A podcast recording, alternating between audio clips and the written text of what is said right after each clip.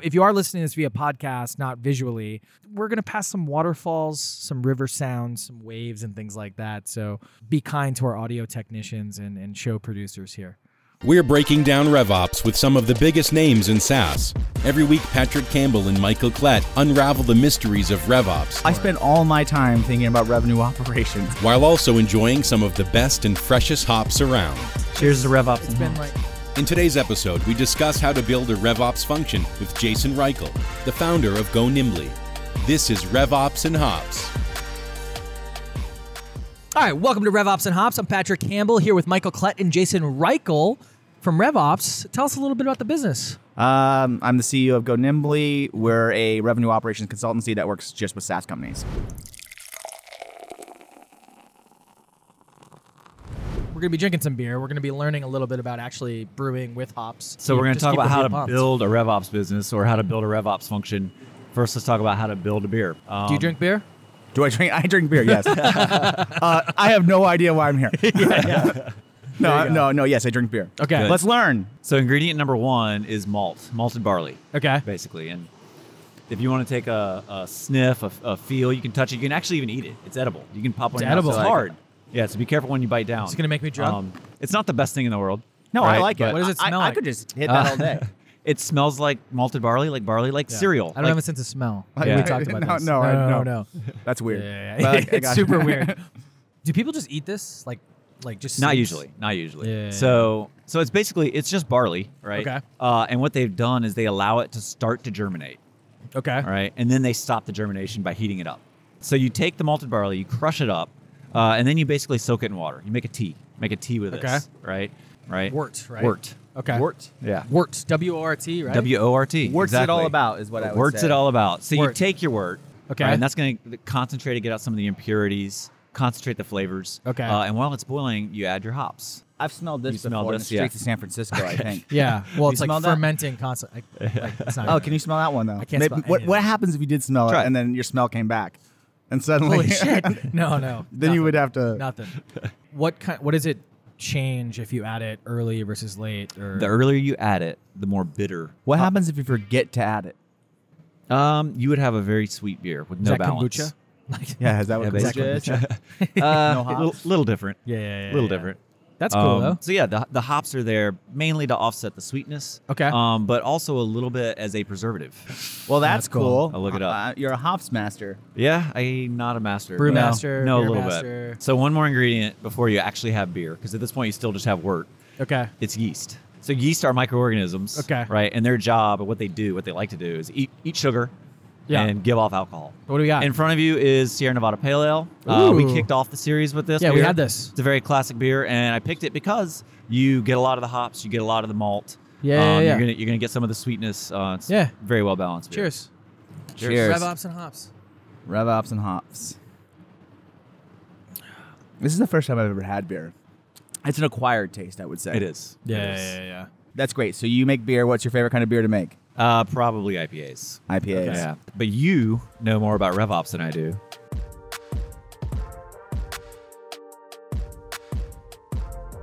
I feel like you're a RevOps purist. Revenue operations, like the definition that we use and that we use with our customers is that it's a unification of your operations teams.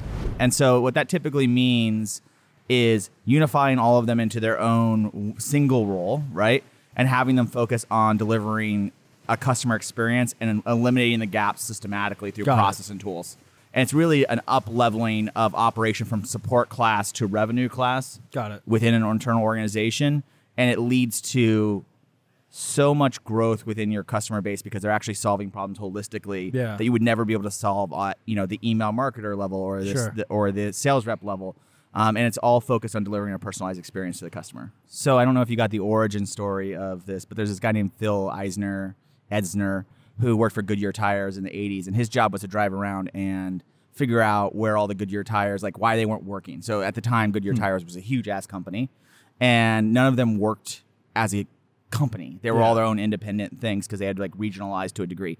And he found that they all worked very, very differently and they were very against becoming one organization. Yeah. And so he was driving through Illinois. He saw a silo of probably hops, let's just say that for the sake of the story. Yeah. and uh, or barley or something. probably corn. That's corn. fine. It was corn, Yeah, but yeah, let's yeah. just. And he coined the term silo syndrome. Okay. And sin- from the 80s until he passed away two years ago, he tried to break down silo syndrome, which is uh, essentially this idea that as your organization grows and scales, you become specialized. Got it. You basically um, work a- against each other um, in an organization. Working in technology, you know, you start to see that more and more of what we call, you know, the customer experience is being put onto the revenue team, not the traditional IT team Yeah. who used to support those things. And those businesses, like that fundamentally changes the power structure within an organization. Legacy operations is great. So most people don't know, but if you have a legacy operations model, they'll drive about 10% revenue impact to you. So, you know, if you're a $10 million company, they'll drive 10% revenue. Um, but in revenue operations, it's about 36%. Got it. And so the the gain of that is massive to an organization. yeah. Like, is it just efficiency gains, and we're pulling all these disparate siloed organizations together? Is it now that they're more proactive? Like, where's that thirty six percent? Like, Uh-huh. Yeah, so revenue operations is actually made up of three distinct parts. One is the new org structure, which is taking all these operation folks and moving them into their own org, Yep. essentially. So the second part of revenue operations is creating like a generalist who can respond to the business demand that's happening within your revenue team. Yeah. So that really requires a different look at who you hire, how you hire, how you train. That's a very specific part of RevOps. And the third part is using some kind of analytics, which is measuring a pipeline with volume, value, velocity, and conversion. Yeah. And looking at that and finding where you are weak as a business against other businesses Got and it. prioritizing the operational projects, not what, what people say you need to do, which is how traditionally operations works is some sales VP says, "Uh, this sucks, like let's fix it. Like of those three things, so we have the right types of people, right type of roles, all Mm-hmm. Generalist, centralized, uh, yeah, centralized. generalist, and then the framework basically of Yep. like e-, essentially looking. Yeah, at RevOps is a things. methodology more Yeah. than anything. So you can be in a traditional operations role and apply this mindset and start Yeah. to think differently, and you'll get past that 10% mark, Totally. right? Yeah. What's yeah. the order of operations to? Yep, I get this. I want to make sure I centralize this. Yeah. Like, what's step one, step two, step three? Sure. So uh, I'm reading a book right now called Transform, which is about how to build these organizations. Sure. Um, with with my co-founder uh, Jay Naguartua, and one of the things that that we talk about is the very real need to dis- uh, the, the have a business broken down into two two different parts. Sure. So traditionally, if you're a SaaS company, you have your product teams, you have all of you know all of your developers, and you have your business operations people, and, Sure. and they're usually driven by growth or margin, depending on where you are in your journey as a SaaS company. Yeah. That team, that's their north star metric is growth or margin or something like that. So as a CTO, uh, a product as a product company, you are often probably in that realm. Then Yeah. you have your revenue team, which is made up of your frontline actors, the people who touch the customers, and the revenue operators. Got it. And those people, their North Star is impacting revenue, right? And those two wheels are completely independent of- of one another. The CEO sits in the middle and tries to manage both of those things. Yeah. What we find often is that business operations people beca- try to do revenue operations or revenue operations people try to do business operations and they're different north stars and so that doesn't really work so I, I really believe in creating holistic circles of you know what we what I call frontline actors. So uh, your product, your engineer people, your business ops people, uh, your sales people, your marketing, your customer success people, and your revenue operators. Yeah. And having those be complete business units or cells within your business, essentially. Yeah. And then having a CEO sit in the middle of them and control it. And then on one side, maybe you have a CRO, on the other side, you have a COO, and that's kind of how. I think companies will be built. I don't really think that we need more C titles than that. Sure. Um, and that's So is it is it sort of how essentially the like a organization works. product manager of that part of revenue? Yeah, so you know, go nimbly. What we do is we augment that most organizations don't have these people, right? Sure. They don't have these holistic uh, generalists. So we'll go into a company like Twilio and we'll augment the the staff and the skill sets they don't have, which we can talk about the skills of a Sure. revenue operations teams in a second. But they don't treat operations as a product. Sure. And so one of our fundamental things when I was in product, because I was a VP of product, was wow, I have to do all this product maps and like I have to do like uh, road maps and I have to do like why this. I have to listen to my end users, but I also have to listen to the marketplace. There's really four primary skills of revenue operations, right? Sure. And and this is true if you ha- if you have revenue operations or not. So the first thing that GoNimbly does is we usually go in and we do an analysis of their operations team and we do a skill gap analysis and say, hey, you guys hired and um, maximized for strategy, but you're missing tools. you're missing enablement, and you're missing insights. And so that's why when we do this 3VC method, we can see that you have gaps in these areas Got it. because you're just not utilizing all the strengths of an operations team. And that is usually because the way that organizations hire is via reactive pain, right? So we need to do this really big project. We have a lot of projects like this that we could do. Let's hire this person and bring them on. And then suddenly that team is kind of stuck with a specialist and they're always prioritizing work based on what they can do. Um, and that's that's totally normal. That's like just that's what happens. And because one thing that I always say about you know the whole method when I talk about you know roadmap is yes, we're trying to do projects and work streams that have revenue impact. The revenue operator should not care how easy it is to be a sales rep in an organization. they should care about the gaps in the customer because what we found through our research is customers now uh, now in today's society want to buy your product. They come to your site to buy your product, and what they're doing is every single interaction they have with any of your go-to-market functions is a ding in what they're going to give you, either contract value or, or a duration of signing or whatever it is. Th- They they start to erode a little bit of trust in how much political capital they're going to give you as an organization, right? But there's a very real part of it that's just like, shit, there's stuff we have to do every single day. Yeah. That's part of the grind of operating a business. And so operators really need a framework in order to rely upon that to go, we are below industry standards here. And the things that I'm being asked to do, we are actually fine on. Yeah. So instead of doing that stuff, let's prioritize this stuff. What are some of the industry standard like benchmarks? Like what what are those numbers? They're those Yeah, yeah. So uh, at Go Nimbly, we collect all of our customers' data. So we've been able, we work mo- primarily with Series C to Mm. IPO SaaS companies. Um, and so it's about inflection point. So those numbers change based on your inflection point, Sure. based where your software is. Um, luckily, in the SaaS industry, VCs release a lot of numbers. So it's easy to pile that into a, a- a database that we can Yeah. use. But ultimately, uh, it is it is more of like taking a group of you know like like SaaS companies and comparing them to one another. Yeah. It- like at this point in revenue operations, I like to say it's you know it's correlation, it's not causation. Yeah. But just having that mindset of operations is an art. Yep. Let's marry a little math and science to it. Yeah. Like the ultimate metric is revenue, but like what's what's the revenue one step down for like a RevOps function? It's Is just it- make, it's just making those three VC as healthy as possible, right? Okay. right? So uh, it's momentum based because you're operating a business. It's never done. We don't at Go Nimbly. We don't use words like projects. We don't. Yeah. None of our operators use words. They use work streams because sales territory solution today is not sales tor- territory solution in 2020. Unlike traditional consulting services, we are embedded as operators with our customers Yeah. for the future. Uh, so we're a subscription-based company, like a SaaS company. Yep. Uh, they pay every single month for access to our revenue operations team. Our revenue operations team guides them. We help train their existing operations team, and we also do some of the Do the executional work, yeah. for them. That's cool. Yeah. Do you think is RevOps something that's actually new, or is it just a name we've given to existing best practices? I always uh, sit down with CEOs, and they're like, "Hey, when I first started this company, well, bef- when we were like 50 people, there was Tom and Tom and Sarah. They could do anything that the company needed, and it was great. And we had this huge growth, and like." It's because generalists get more stuff done Mm. than specialists do. Yeah.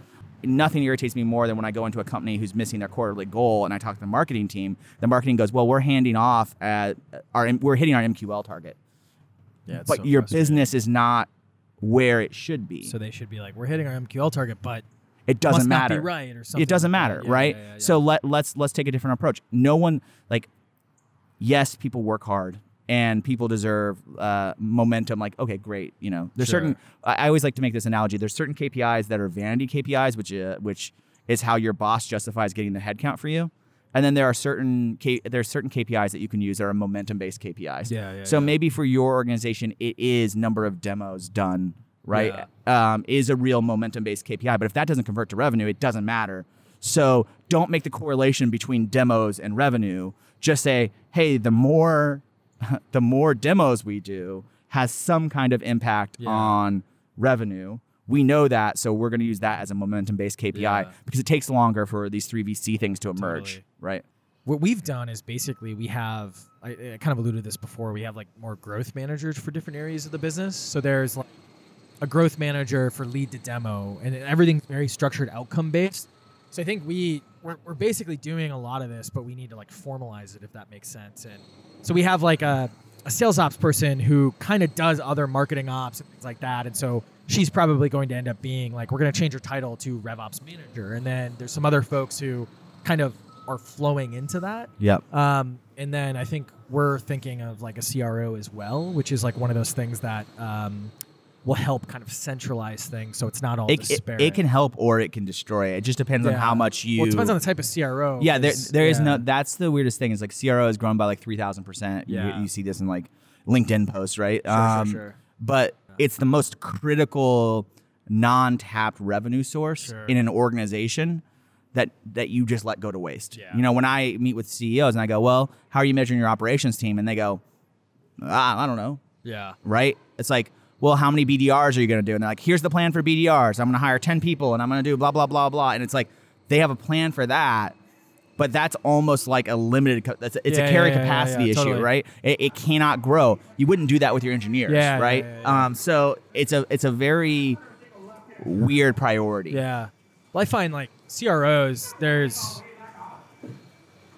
If a CRO, in my opinion, if a CRO doesn't have like customer success and sales reporting into them, it's not a real CRO. Yeah. Because I think what happens is a CRO is kind of like, well, we don't want a chief sales officer, so let's just call it a CRO. Yeah. And really, it's just a chief sales officer. Yes. And so I think that's the biggest mistake a lot of people make. It's like seven out of 10 right now, yeah, to be honest. it's pretty bad. Yeah. Um, that's what we find at least. Yeah. Yeah. I find that, you know, most people don't talk about this and it's just the way it is right now. I, I find that hiring someone with a marketing background Yeah. is u- for a CRO role is usually a, a stronger play in an organization Interesting. because marketing has become operationalized in a way Yeah. that they understand.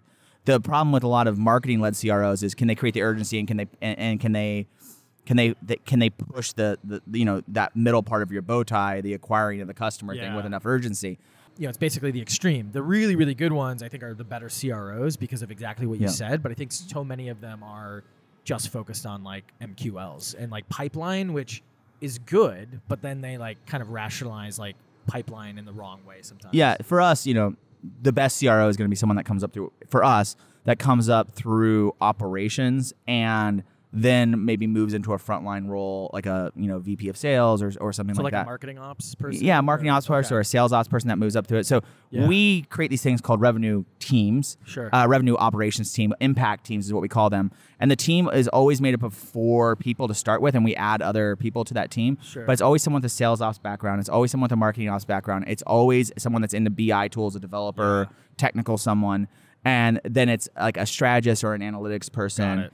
and they all join our company and join that mission statement because they've been that specific role at a company Sure. and they have failed to get the work done. Got it. Because if you're sales ops, you do all this work and then suddenly marketing is not aligned to it or customer success is not aligned to it. And so they've come to us because they've been frustrated by their craft Yeah, yeah, yeah. and they want another solution, Yeah. right? And so what we do then is we bring them in as those experts and then we diversify their skill set and we we begin to train them as generalists. And we are just now starting to take people right out of college and like teach them how to be revenue operations Got it. people. You kind of need that confidence that like, no, what we do is a craft, what we do is something, you know, it's it's you know, it's a, a brewmaster, right? It's like something that can stand up on its own and something that should be respected. You be the strategist, you do the architecture, you have someone who's your marketing ops person who knows Marketo really well. They're gonna do the work inside of Salesforce. You guys are gonna shadow together the same way that you would do Yeah. peer development or pair development, right? Um, and we're gonna push you that way. So that's one way that you can do it so is the, every day. is the basic concept that everyone should be adminable? well, at I the don't think that's the right word. yeah, yeah, at a company size of where we are at, Yeah. it's probably a few people who Yeah. have as much. So in each of those skill areas, you want 25%, right? Sure, sure, sure, sure. Um, at a large company like Twilio, you can have a analytics specialist. Got it. But your operations team still needs to be, to Got be it. very diverse, Yeah, yeah, yeah, yeah, right? that makes sense. No, I, I uh, started my career in technology, um, and I very early ran into Salesforce. Uh, I worked uh, here in As San one does. I joined a Salesforce SI, um, one of the very first ones, and and that w- grew that. So we grew that from around you know twenty people to a thousand people or so. Wow. And I was like, I think I'm going to go into product because that's where my interest lies. And so I did a few years in product, and I loved it. Product like building products is amazing.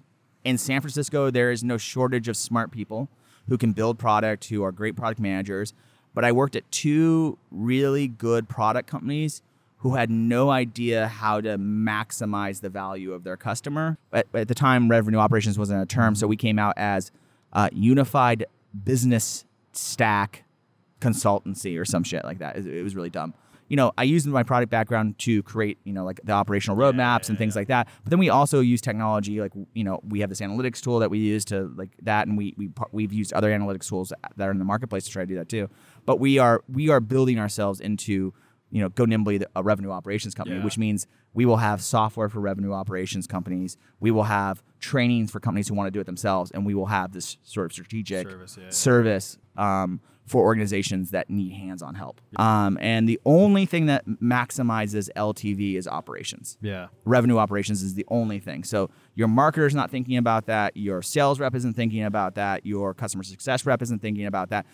The people who are interacting with the customer need to be present Got it. but you need you, Yeah. you you need this background force that's like we talked about this kind of cutting off the highs Yeah. right And they're not freaking out about the big deal that just closed because they Yeah. know that's an abnormality and they're not freaking out that, that, that we're missing you know part of our Yeah. quarterly objective they're looking right at the middle and going how do we keep this Yeah. and expand that this way and then the second thing that i think is really happening is found, the age of founders in silicon valley are moving from 25 now the average age of a founder is 31 Yeah. and I think that when you when you age, you start to go, ah, like we probably just don't need to bang our head against this Yeah, wall yeah, over and over and over again. There's probably a smarter fix way this, to, yeah. to, to, to go because it doesn't feel good to keep showing up and going, yeah, our growth numbers are insane, Yeah. but our, our you know our annual contract value is five thousand dollars. What's your go to market like? Because you're selling a Series C to IPO. Yep. We there's about 811 organizations that could use Go Nimbly. Our average uh, monthly contract value is about twenty five thousand dollars. Yeah. Um, and so there are not that many organizations in SaaS that can really that can really do that. Now we're always looking about What's the like cutoff for the 811? what's the cutoff? Like, is it companies over X? or- Series C probably that you, Series C, that, that got your value is around 60 million Got to, to above 60 million, but that number is growing every day. Sure, So sure. so and so uh, we think that number is going to increase for us, so our Sure. TAM increases. And what people don't understand is like. I believe every single business and serious decisions backs this up, like Dell Computers, Coca Cola. And for them, it's to eke out one more point. But the reason that we've chosen this TAM to go after first Yeah. is because you know when we work with Zendesk, they've been six cust- companies since we've worked with them. They, Yeah. They're they're entirely different Lot go of to market stuff going on, strategies, yeah. and and so we've learned a lot through that process. So you can have.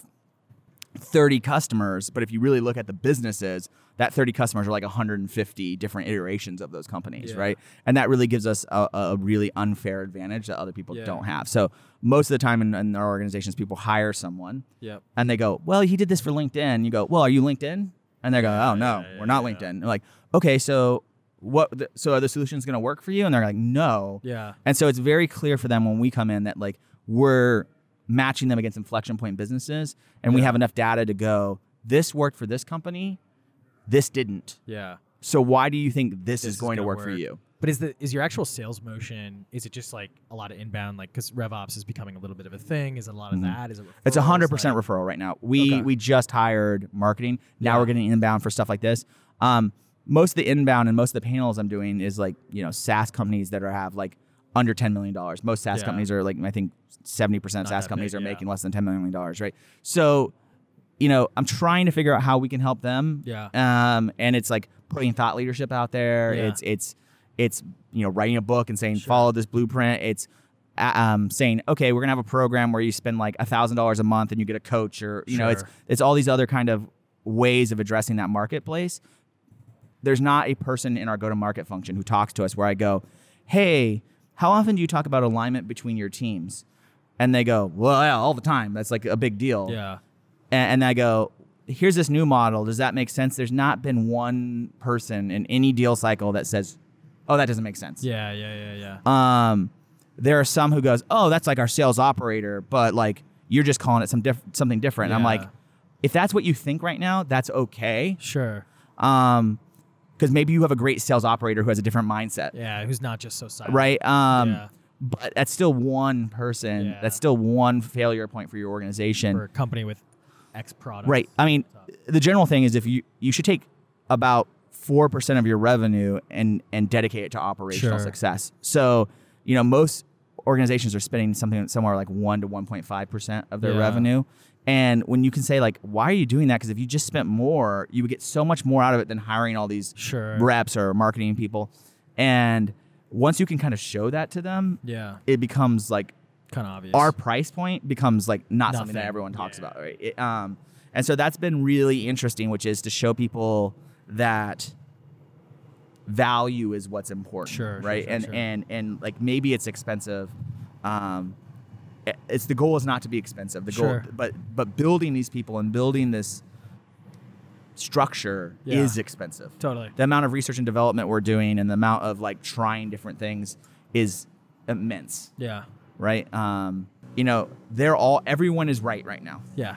Everyone is right. I like um that. so uh i just say like we'll just see how it shakes out yeah. A- and i think the companies that really latch onto it like the companies like that moved from waterfall to agile they they dominated the marketplace and i think that companies that move from legacy operations to revenue operations are going to dominate the marketplace it's just Sure. it's hands down matter a, of time. dominate Yeah. a domination effect so i would just say don't let your competitors start to build a revenue operations team because they will outshine you in personalization to your their customer they will outshine you in filling in those gaps they will become companies that come out of nowhere like drift Yeah. um, or you know, um, just these or, or, or lattice, right? Yeah. These, these organizations that just put so much focus on operating their machine properly Sure. that now it seems like where, do- like, how did these guys grow Where'd that so come fast? from? Yeah. Yeah. Yeah. Um, yeah, my mission is to give them the language so, that, Yeah, yeah, so that yeah. what, what they were doing is re- recognized. yeah. Um, you know, building a great product is a must. You ha- you must Sure. build a great product, but nothing else is a must, right? And so those are where you can actually add the value differentiators to Totally. your business. Cool, man. Yeah. Cheers to that. Cheers. This was great. That was great. Yeah. So Jason, that was knowledge bombs. Yes. Left, right, center, everywhere. Lots of We could have knowledge. just talked for hours. I feel. which Yeah, is for good. sure. What'd you learn? What'd you think? Uh, the biggest thing that stuck out to me, I think, is the idea of generalists versus specialists Sure. and the importance of having generalists around. And if you have people who've started Yeah. to specialize, to train them up in, in, in what they don't know. And it's a little. Oh. That's a little oxymoronic. I think. Like you don't, or at least you don't really hear that. You hear the opposite more. yeah, often but than I, I not. actually have seen that effect. Like, once you mentioned, it, I realized the people Interesting. in our business who sometimes are the most effective are the ones who can, um, who can do almost anything, Yeah. right? They, they don't have specialization in one little thing. Sure. No, I can only do this. Like, they just get stuff done. I feel like it's because- really hard to find amazing generalists though. Yeah. Because like when you when they're young, quote unquote, like when they're just starting off, like everyone's kind of a generalist, yeah. right? But Yeah. like finding generalists at a high level, like it, it's got to Yeah. be tough. Like yeah. just 'cause- school, school teaches you to specialize. yeah, right? And- absolutely. So, being able to uh, learn, know what you don't know. Yeah, Probably. that's and probably learn good. that, become general. yeah, and be good at like frameworks and things like that. I think my thing was fr- from Jason was really about centralization. Okay. I think that like I know we've talked about it in a couple of different episodes, but I don't think it can be emphasized enough because just the concept of when you bring everything together, you lose that silo syndrome, eh, or at least you minimize it or mitigate it a bit. And what that allows you to do is go, okay, there's someone actually looking at if we do this thing for this particular silo, it's going to affect this silo. Maybe we shouldn't do that thing rather than let's just keep going forward over and over again Yeah. which is cool. It's a great episode. I really enjoyed Yeah. this. So, um, well, that's all for this week for RevOps and Hops. I'm Patrick Campbell from Profitwell. Michael Clapp from Chargeify. And if you found value in this, you found it super, super useful, make sure to share it with a colleague or a friend. And make sure you're subscribed either via email or through your podcasting app of choice. And we will see you next week. Cheers. Cheers.